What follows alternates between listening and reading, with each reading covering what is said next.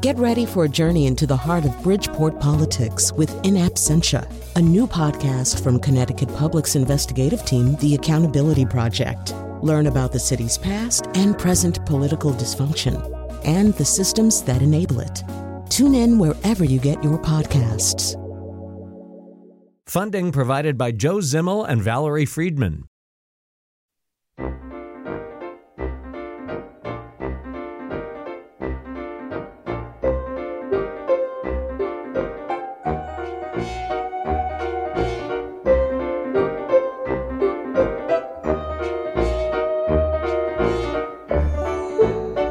Hopefully, I don't have to tell you what that is. Uh, we're in a great deal of trouble if I do. But we might be in a great deal of trouble anyway. I mean, even if I don't have to tell you what that is. I might be in a great deal of trouble, but we have an excellent panel on the nose today. Uh, we're going to be talking about the new, the fourth attempt to do a Ghostbusters movie. I think the word attempt is critical in that sentence. Uh, a little bit later, we are going to talk about the musical sensation of the moment, which is not just the Encanto uh, soundtrack, but specifically, we don't talk about Bruno, a song which is stuck in the heads of, I don't know, 68% of America right now. Um, that's according to Nate Silver.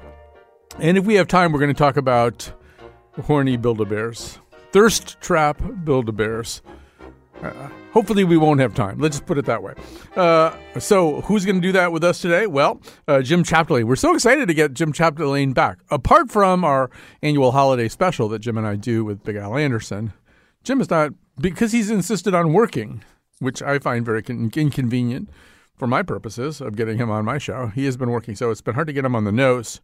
I also want to say, Jim, that right now my arm hurts, and it's sort of your fault because today my doctor asked me if I wanted a shingles vaccine. And I remember like five years ago, you were telling everybody to get a shingles shot. So I got one, and now my arm hurts. It Uh, will hurt, but I, I'm a shingles shot evangelistic. Right, Um, and, and and the reason I am is because I had shingles. right. Trust me, you want your arm to hurt right now. Anyway, you have to get two of them too. I didn't know that. Yeah, Uh, yeah. so- And the second one's worse. Oh, thanks. Thanks. Well, Something. but you you would get it every day yeah. rather than get shingles. A couple of people said that too. All right. But yes, I, I heard your voice in my head when he asked me that. All right. Uh, Carolyn Payne is an actress, comedian, dancer. That's just warming up, really. And the founder, director, and choreographer of Kinetic Dance. Tracy Wu Fastenberg is development officer of uh, Connecticut Children's, where maybe you could get a shingle shot. I don't know. Uh, maybe you couldn't. So, um, so yeah, uh, we're going to talk about all those things, starting with Ghostbusters Afterlife. And maybe before we do, why don't we hear a clip from Ghostbusters Afterlife? You will hear Paul Rudd is a character named Grooberson, uh, and Logan Kim is a character named Podcast, who's sort of one of the new kind of child age Ghostbusters, and McKenna Grace as Phoebe, the key uh, uh, to all the Ghostbusters, the granddaughter of the character played in the original uh, movie or two movies by uh, the late Harold Ramis. So here they go. No way. Killer replica. Totally. A replica of what? Trap. A ghost trap? Seriously? How do you, of all people, not know about this? I'm ashamed. Oh, I was obsessed. New York in the 80s? It's like The Walking Dead. Then it just stopped? Mm-hmm. I mean, there hasn't been a ghost sighting in 30 years.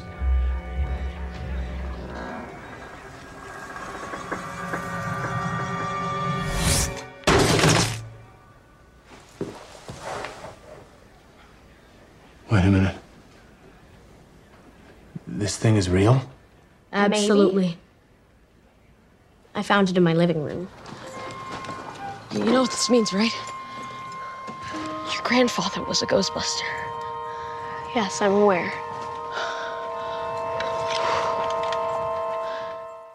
All right. It is not particularly a secret that the three surviving Ghostbusters, uh, Bill Murray and Ernie Hudson and Dan Aykroyd, uh, make an appearance in the movie, as does Sigourney Weaver, as does Annie Potts. Those are things that we know and that you probably know. It's not a spoiler. We will avoid spoilers.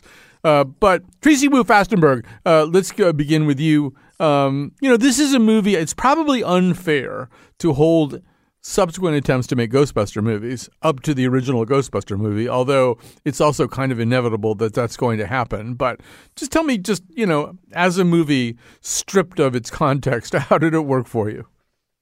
I mean, this this was definitely a movie made for kids who are now adults who grew up on Ghostbusters to probably watch with their own kids. It was n- not the same tone or feeling of the original. It was entertaining. Um, I, I can't say that I would necessarily watch it again, except my husband hasn't watched it and he, out of nostalgia, would like to. But I described it to him as Stranger Things, less scary with some Ghostbustery stuff thrown in there. But it's definitely more kid centric than, um, or teenage centric than the original. Right. I mean, a number of people have pointed out there's sort of a Goonies slash Stranger Things uh, vibe going on here. Uh, Carolyn, uh, how about for you? I believe you appeared on our uh, our entire episode about 1980s comedies, uh, of which perhaps Ghostbusters could be considered the pinnacle. Yeah, I mean, the original Ghostbusters was brilliant because you had these comedic geniuses like Bill Murray and Rick Moranis, and even you know Annie Potts and and Dan Aykroyd and Harold Ramis was terrific as kind of this like the straight man in it. So you had all these great comics taking this taking you through this journey and it, it didn't need to be super well written. It didn't need to be it, it it just it just worked even though maybe it shouldn't have. Uh and then that's where this movie falls short. This is not a comedy. Like it, it is a total it's just a it's it's nostalgia. If you loved the old movies and you were a fan of them this is a fun revisit in some ways but if you don't really care about Ghostbusters, there's no point to watch them. Uh, it is a totally different kind of movie. Uh, and even having those original people in it was fail. And it was weird because like Paul Rudd and Carrie Coon are terrific actors and they didn't, and they're very funny. Like Paul Rudd is brilliant too. And he couldn't bring that, he didn't bring that right, that right sense of comedy to this. So, I mean, don't go into this expecting that it's going to be Ghostbusters. It's just kind of like this nostalgia that actually left me crying. Like I was, I, I was like, what is this salty discharge coming out of my eyes as I'm watching a Ghostbusters movie? Which is also a line I think from Ghostbusters too. What is this salty discharge coming from my eyes? Um, or it could be. Um, this actually sounds like something the character Harold Ramis played would say. Egon. Um, all right, Jim. Uh, how about you? How did this movie land for you? Uh, shamefully, I think I actually liked it. Um, and, and, I feel horrible saying that. No, I, I like it's not Ghostbusters in any way. It doesn't. It's it it doesn't have all the characters that we've just talked about, all the the actors that we've talked about, pointing out uh, with every line how stupid this idea is, how absurd it is, but we're just going to have fun with this idea with a giant marshmallow man.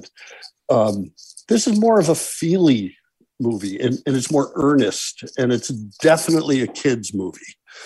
And uh, if you if you go into it without the expectation that it's going to be just ironic and filled with absurd, uh, um, hilarious moments, you're going to be disappointed.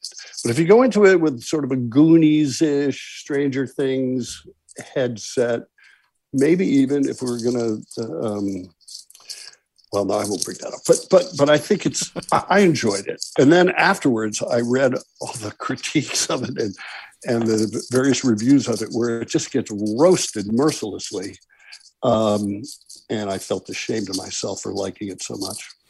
Um, there, there is no shame. There's no shame in liking. I think it, almost almost never is there shame in. I'm just glad I didn't read anything about it. Yes. Prior. I, I first of all I want to point out that this is directed by Jason Reitman, uh, who is the son of. Um, there's a lot of family stuff going on here, but um, but uh, son of Ivan Reitman, who directed the first two movies. Uh, Ivan Reitman was uh, reportedly kind of on the set, sitting side by side with his son. Uh, and Jason Reitman, you know, is I haven't seen every single Jason Reitman movie, but I mean I associate him much more with not so much with kids movies, but with movies about family and trust. Uh, those appear to be his issues. Uh, I'm thinking in particular of Juno and Up in the Air, which are actually the only two Jason Reitman movies I think I've ever seen.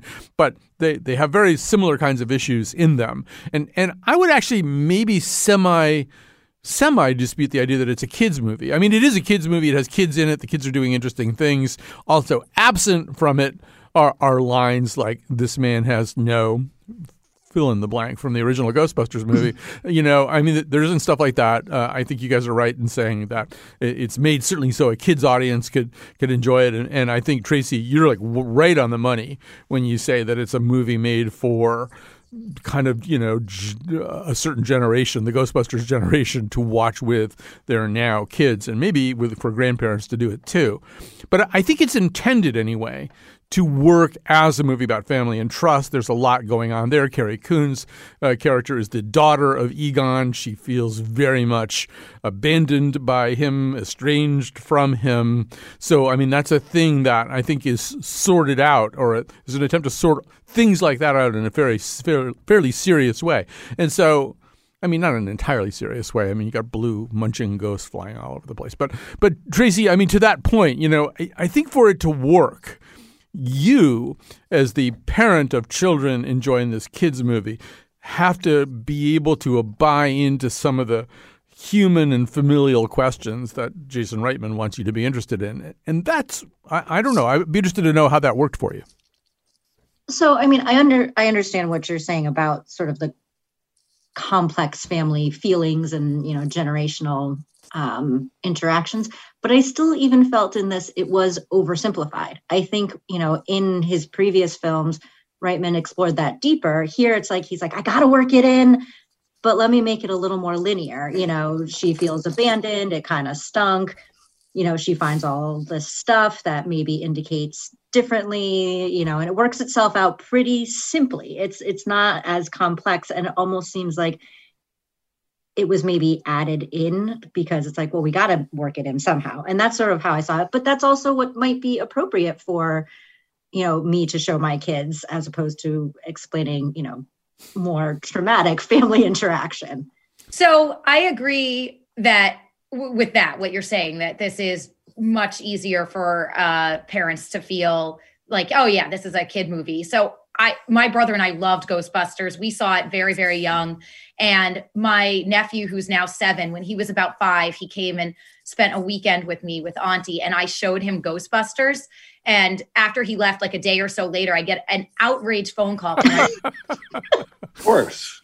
And like Carolyn, if you have to explain uh being possessed to the child, a phone call home is nice because they because I guess you know I explained the scene where Dana is possessed by the ghost and floating over the bed, and uh, you know I gave him a very honest description of what was happening, and apparently that was not what my sister in law was in for yet with this movie, and I guess my nephew went home and repeated everything I explained to him and talked about the movie. And they were like, Carolyn, no. They're like, what? Cartoons, Disney movies only.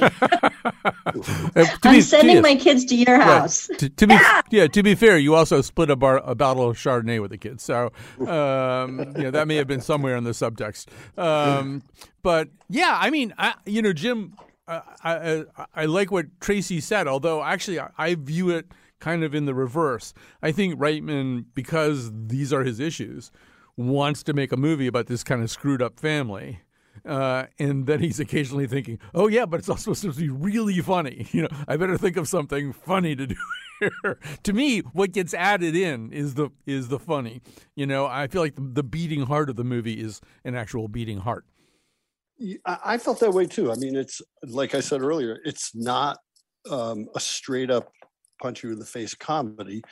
Um, it, it almost is a, a family movie, sure. Um, I, am trying to recall if I ever watched uh, Ghostbusters with my daughter, but I, I, I have to remind myself here. Yes, he had to cram these sort of family and trust issues and and all the feels that are in this, but the skeleton or the bones of this are. It, it's about ghosts coming to kill everyone, uh, or at least eat all the metal. So, uh, so guard your metal. Um, it, it, and so he has to do that in a pretty narrow uh, structure within a pretty a pre-built structure. And, and, I thought he was pretty clever about not overstating the mythology, but just sort of letting it seep in here and there. Um, you know, it, I'm sure this was sort of a high concept movie.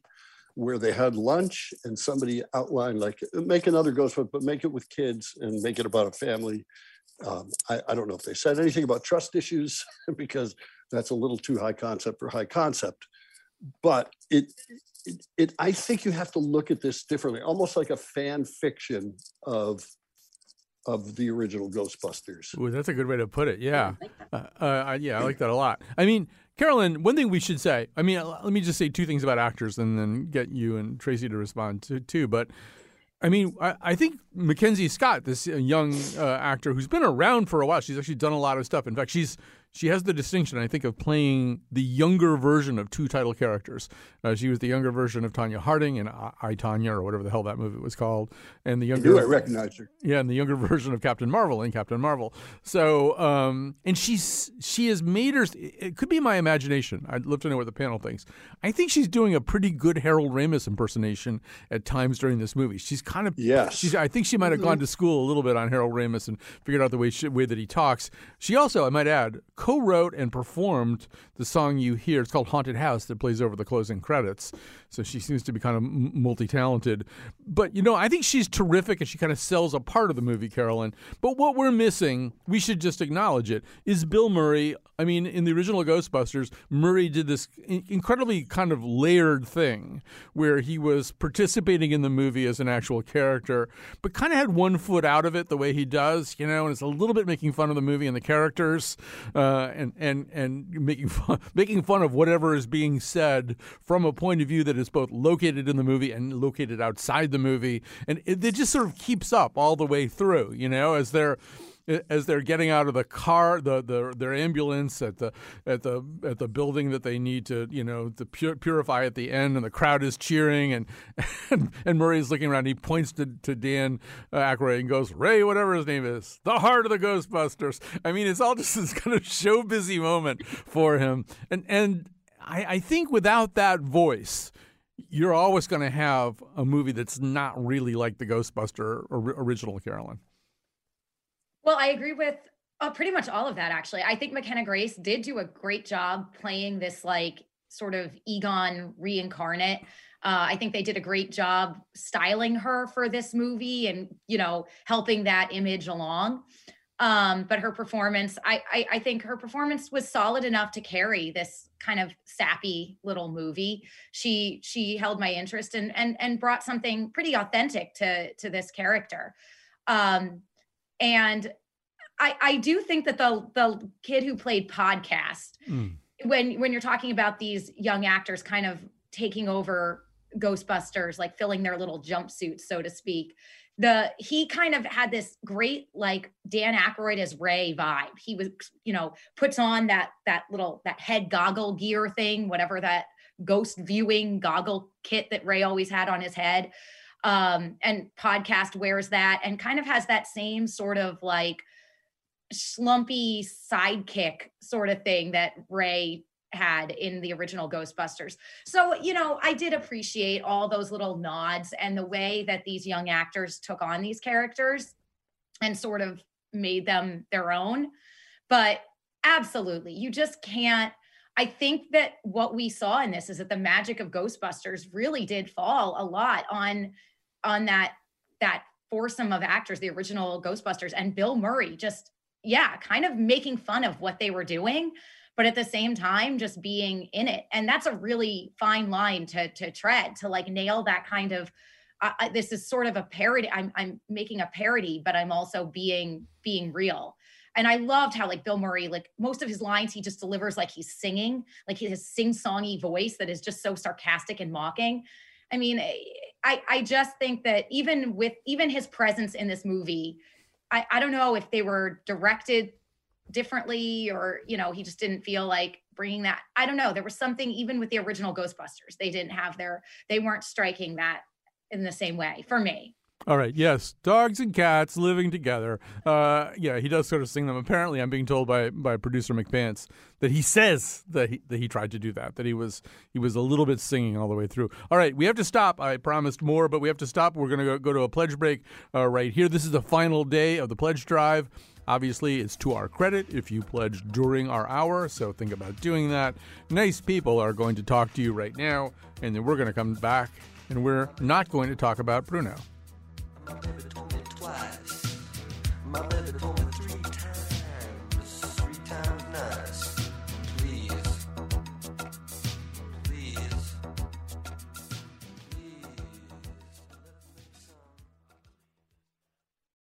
Support for this podcast comes from Hartford Healthcare. Elevating Health is funded by Hartford Healthcare. ECMO is a leading edge, life saving treatment for patients with cardiac or respiratory failure. Dr. Jason Gluck, director of the Mechanical Circulatory Support Program and Emergency Cardiac Care at Hartford Hospital, explains what it is. So, ECMO stands for extracorporeal membrane oxygenation, outside the body oxygenation of blood. It's a life support technique that's used by highly sophisticated medical systems for patients with severe heart or lung failure. The technique involves removing blood from the body, oxygenating it, and then returning it back. ECMO procedures happen in the ICU, but not all hospitals are equipped with the necessary technology and staff. Dr. Gluck describes Hartford Hospital's ECMO Go team. So, ECMO is considered when treatments have failed. And in our center, with a special ECMO on the Go team, we'll actually take that technology to their hospital and help them out there if they need to to stabilize the patient and then bring them back to Hartford for recovery. For more information, go to ctpublic.org slash elevating health. Talk about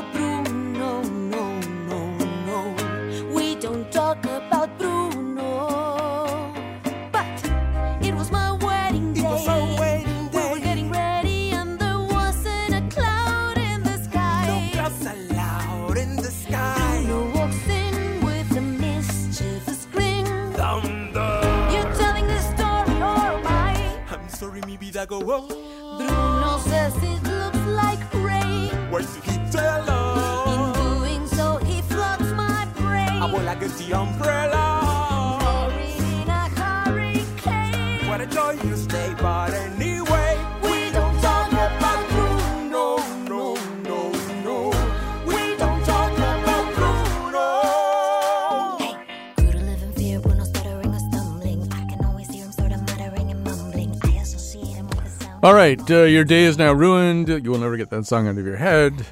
Um, this is we don't talk about Bruno. It's from the Disney uh, musical Encanto uh, about a small remote uh, village in Colombia where the Madrigal family lives and they have special powers, except for one of them.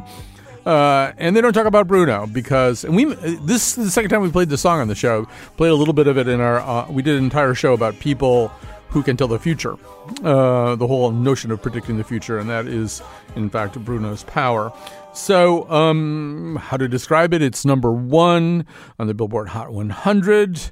Uh, other mm, songs now from the musical are, are creeping up uh, underneath it, but it, it has established itself as an earworm and a hit and a lot of other things. And there's some people who were kind of puzzling o- over that a little bit. I would, before we get the conversation going, and not to preempt anything, just say I don't know. With Sondheim dead, Lin Manuel Miranda is the most prodigiously talented writer of theatrical music in America. He wrote that song. You know, what are the chances it's not going to be good? Uh, but good doesn't get you, get you to number one, not all by itself. Jim Chapdelaine, Carolyn Payne, Tracy Wu Fastenberg are here with us. Uh, Jim, maybe you should get us going. You being the musician and producer and, and all that stuff. So I don't know. What do you hear in this song, and why do you think it's number one? Well, I'm late to the party on this song. I I, I don't have like top 40 radio in my life anymore. so, um, and I haven't for about 35 years. Uh, so I'm not hip to it the way some of you hip people are. Um, but but I like this song, and then when you read the lyrics, of course, they- they're really smart because he wrote it. The actual structure of it seems like pretty standard um, uh, um, Latin pop fare, but I, I love the bridge because it breaks away from that. And um, and and I also think this is sort of a, a big moment for Latin pop, which has been um, you know, cracking charts all over the world, and and probably in the United States, but but sort of relegated to the Latin pop charts. So I think it's kind of cool that it's just blasting right through, and and it's doing that without being a dance like the cha cha, the samba, or the rumba, or the macarena, or whatever it is. It's doing it on its own merits. But I think at the end of the day, I, I just consulted with uh, the youth in my family, and she explained "What's going on here?" And she said, "Oh, Dad, it's TikTok." It's t- everything on TikTok has to do with this song, and they're about to do that with a few other songs, which I may reveal. Um, so, so she attributes it mostly to TikTok. So I, I don't. I guess a lot of people are going to attribute it to the movie, which I'm feeling like of the two movies we're talking about, maybe I watched the wrong one. I'm not sure, but I will watch this movie because of this song. So I don't know if that helps, but it's it's a it's a Cuban rhythm, and which I, everyone loves. Is you know, uh, it's been around for a long time, and it's great to hear it sort of pop up. Yeah, it's sort of. I mean, you know, it's sort of been called salsa. Salsa really is kind of a catch-all term for kind of layered rhythms. Um, I think part of the song is what I think is a guajira, which is kind of da, Mhm. da, da, da, ba, ba, ba, ba, The ba, coup- the ba. couplet. Yeah, it's it's it's the three eighths, three eighths, and then quarter, quarter, dotted quarter.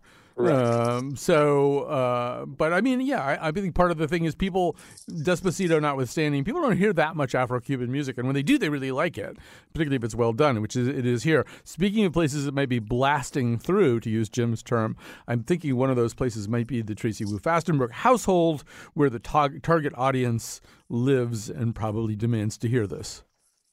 on repeat with their own versions of it constantly. Um, when you talk about it being stuck in someone's head, I think I sleep, dream, eat a lot of not talking about Bruno. Um, but I think for them, it's fun. You know, it's just, it's fun, it's upbeat. I love the fact that it's not some, you know, whiny princess character finding her own as a teenager or a sappy love song. Um, but it, there's, it's something more. It's something that is not that. It's fun. It's a little different from what normally Disney throws out there. And I enjoyed the whole movie. We've watched it several times in this house, several Mhm. being a very minimizing term. But um, and I'll say it's not actually even my favorite song from the movie, but it is fun. It's catchy. It's gonna stick in your head. And I can see how people can have a lot of fun with it. I don't tick or talk, but I can see how people could use it and adapt it. And if my kids are um, any indication of the count of times played, our Alexa is probably going to break from playing Bruno so much. Um, yeah, I mean, uh, uh, well, all of that, uh, all of that, uh, very, very true. And, and TikTok obviously is a gigantic force in all this. Good luck breaking something uh, as a hit these days without getting TikTok involved, somewhat anyway. So, Carolyn, uh, I believe your sister-in-law has obtained a restraining order so that you can't watch this movie with your nephew. Uh, so, uh, how how, are, how does how does the song work for you?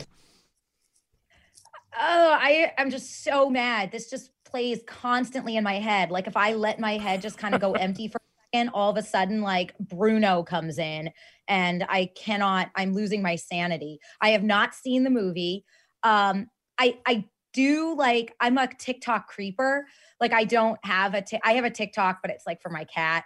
Um but I'll like scroll on TikTok and uh it's just there's so many. There are like costume videos. There are so many dance videos. Like every kind of dance. Somebody has choreographed something to this. Um there's like puppets singing it. There are like little kids singing it. There are cooking tutorials cocktail videos all set to the song. And it's just it's like you every other video you scroll through is this song.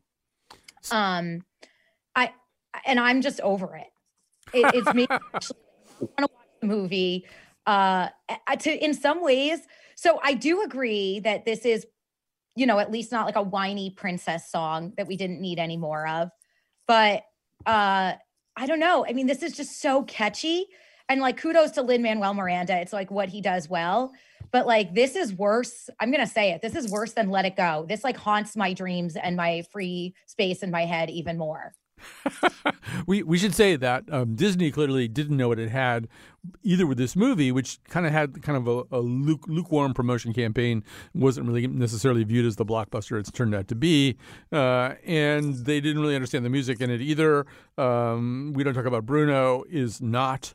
Uh, one of the songs that was uh, submitted to the Oscars, nor was Surface Pressure, which is the one that's kind of bubbling up under right now. Uh, a, song called uh, Dos Oruguitas uh, is uh, the song that is now on the short list for the Oscars. So, um, so Jim, yeah, I mean, we were sort of emailing about this, uh, all four of us, before the the show. In, in a way, comparing chart performances uh, of this to other Disney songs is a little off, just because the charts count streaming now. So, you know, every thousandth play of of this song in the uh, Wu Fastenberg household, I mean, you know, they, they get all thousand counts in there uh, as part of their total. Yeah, I, I mean, it's difficult for me to sort of even imagine how they they do these calculations over the multiple uh, uh, streams that are available.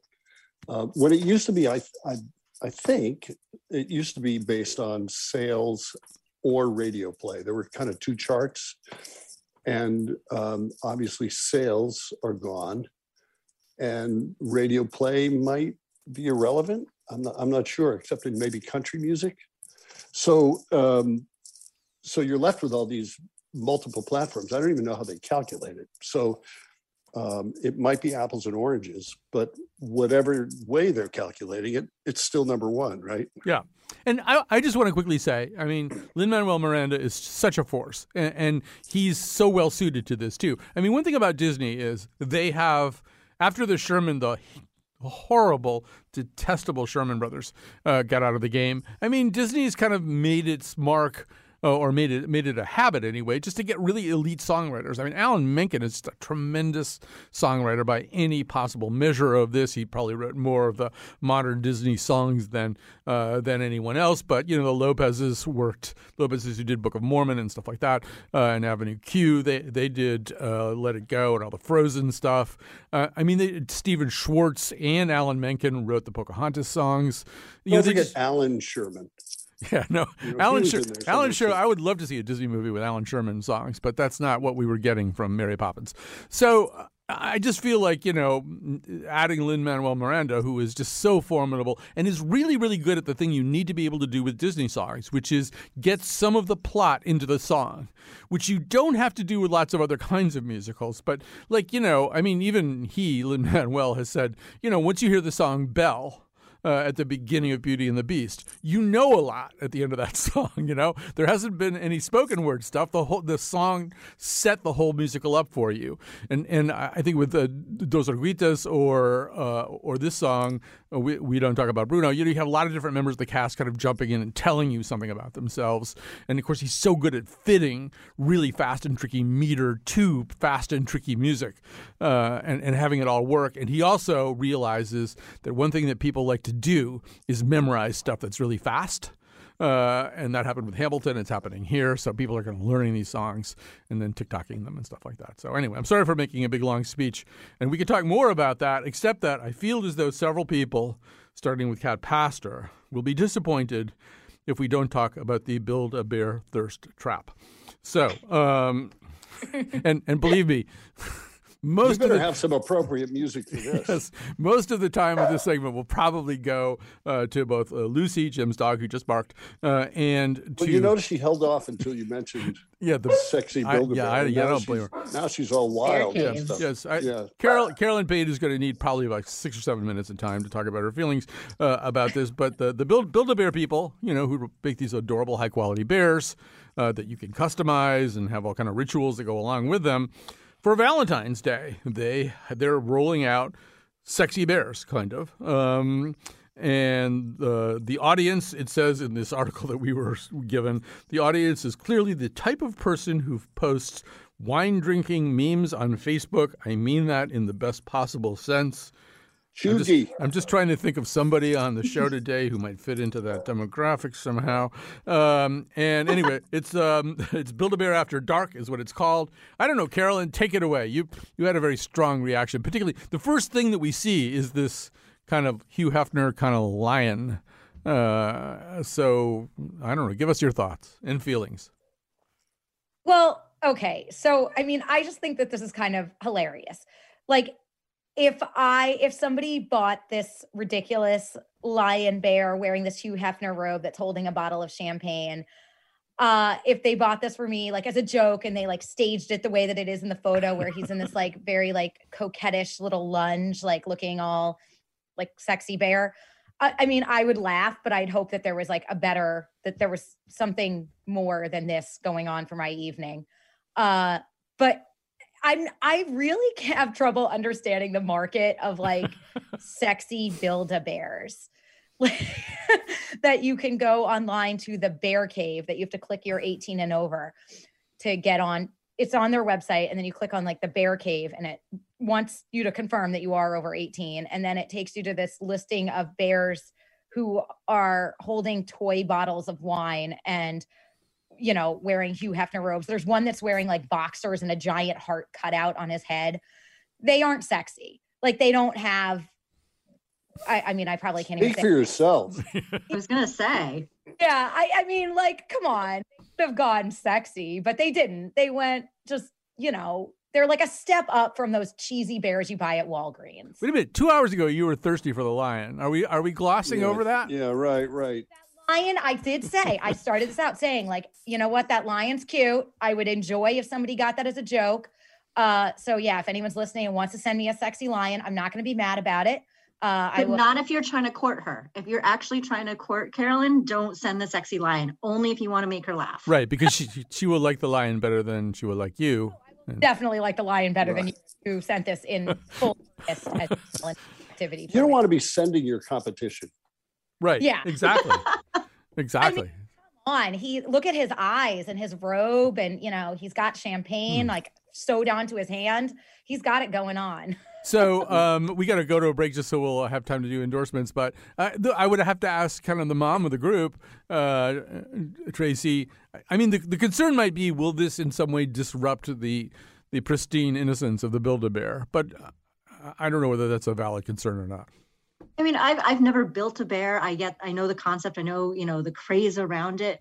But again, just like uh, uh, Afterlife, this might be for the kids who grew up building bears and are now into their adulthood, and they want Ah. to hang on to that nostalgia, but you know, make it adults e kind of. But they, Ah, but they want to have relations. right.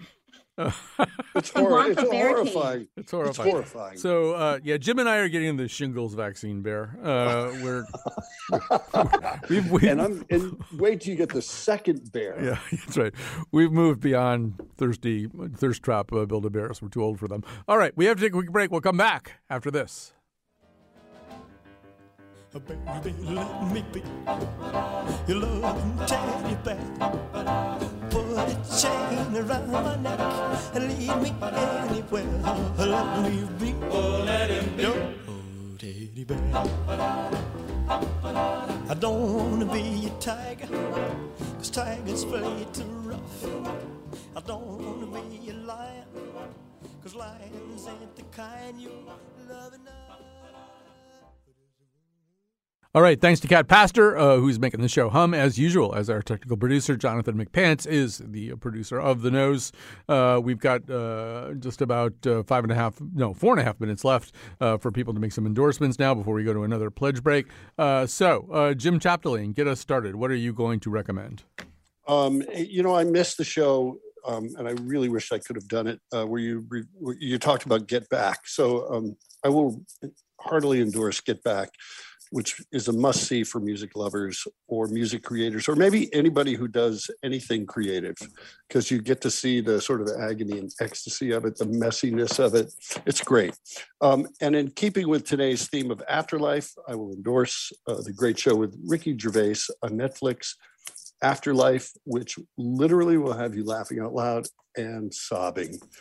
And who doesn't need that? All right, And, and you can cuddle with a sexy Build-A-Bear after afterwards. but we don't need to know about that. Um, all right, I'm so endorsing it. okay, um, Tracy Wu Fastenberg, how about a recommendation from you or two? Uh, to go along with the cuddling or not cuddling of bears, um, Valentine's Day is definitely not one of my favorite holidays. It's not even a holiday in my world, but I will heartily endorse the eating of delicious baked goods. And with that, I will endorse the craft. Um, they just opened a an actual retail space in East Granby, but you can also order um, delicious, delicious baked goods. We've had you know custom cakes and pastries and everything. And in the keeping of Black History Month, it happens also to be Black owned, besides being incredibly delicious. Hmm, the craft. Wow, didn't know about it. Sounds great. Uh, and uh, Carolyn Paine, uh, make us a recommendation, please. Sure. Uh, so I just started watching it last night. I'm only one and a half episodes in, but it already earned a recommendation. Murderville on Netflix. Uh, it is Will Arnett, and each episode he has a guest, uh, a guest co-star who is uh, a various comedian. It's like Conan O'Brien, Annie Murphy of Schitt's Creek, Sharon Stone. Just it, it is he it is basically like law and order meets improv comedy so each episode there is a mystery to solve and the guest his guest star is the only person who has not been giving us given a script. So they have to stumble through with will arnett playing the detective and solve this crime via improv acting and comedy. Uh it is so fun. Uh so definitely check that out.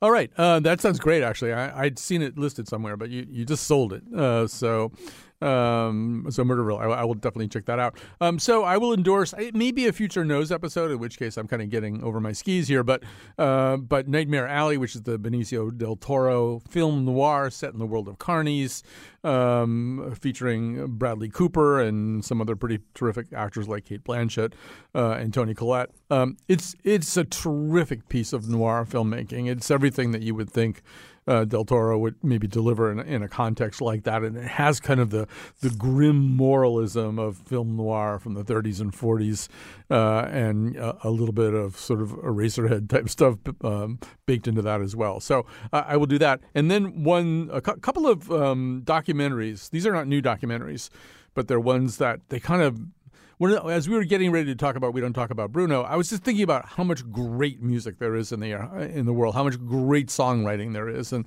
that we often you know have to make a special effort to go back and make sure we listen to all of it.